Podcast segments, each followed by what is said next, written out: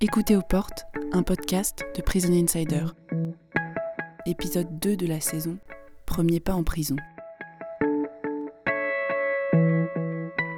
Bonjour, moi c'est Laure, j'ai 26 ans et je suis euh, doctorante en droit public sur euh, le droit de vote en détention. Et du coup, ma première expérience en détention est liée à cette, euh, à cette recherche. Et c'était cette année, c'était plus précisément le dimanche 3 février 2022 et c'était dans le cadre d'une observation internationale des élections qui se déroulaient au Costa Rica, élections présidentielles et législatives. Donc j'ai pu, euh, pu être accréditée pour aller observer en prison euh, le vote des détenus. Et alors euh, c'était assez exceptionnel, j'ai été reçue, enfin accompagnée par la ministre de la Justice et la vice-ministre, qui se trouve aussi être directrice de l'administration pénitentiaire costaricienne. Très officiel, un peu impressionnant. On m'a emmenée dans ce tout nouveau centre pénitentiaire qui euh, constitue pour eux une grande fierté au Costa Rica puisque euh, ils ont construit euh, plus de 12 000 places et donc à l'échelle du pays ça fait quand même quelque chose d'assez énorme. Donc une visite officielle, une des premières fois, enfin le centre était en train d'être rempli de nouvelles personnes pour désengorger les, autres prisons. Et du coup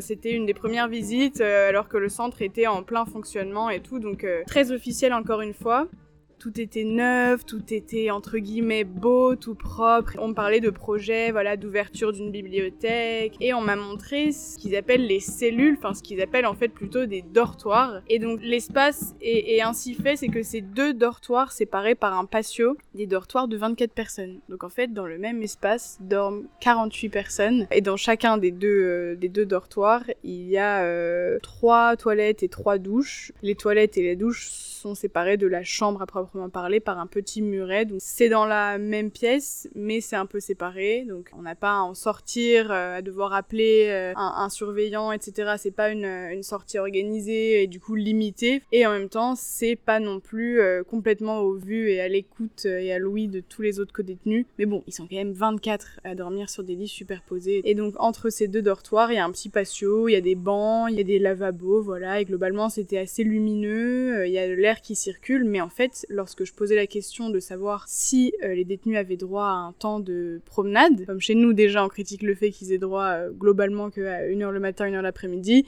là-bas on m'a dit euh, ah oui bah ils sortent dans leur petit patio. Et, je reposais la question plusieurs fois pour voir si j'avais bien compris. Non, non, mais est-ce qu'ils peuvent sortir de cet espace-là? Et on me disait, bah, ils ont déjà leur petite promenade dans leur patio, mais alors, ça me paraissait pas du tout, du tout euh, satisfaisant comme réponse. Après, il y a du sport organisé, mais euh, voilà, ça m'a paru assez choquant. Donc, ils étaient globalement à 48, 24 euh, heures sur 24 dans cet espace. C'est sûr que c'était donc un endroit tout nouveau, tout, tout aseptisé, propre. On a été encadré donc par euh, plein de surveillants, euh, la directrice de la prison, euh, le chef de la sécurité. Donc voilà, encore une fois, j'étais avec la ministre, donc ça, s'explique. Quand on est arrivé, la directrice disait aux détenus avec qui elle avait l'air de, bon, elle leur parlait de façon assez sympathique, mais elle leur a quand même dit, allez, soyez sages, asseyez-vous sur les bancs.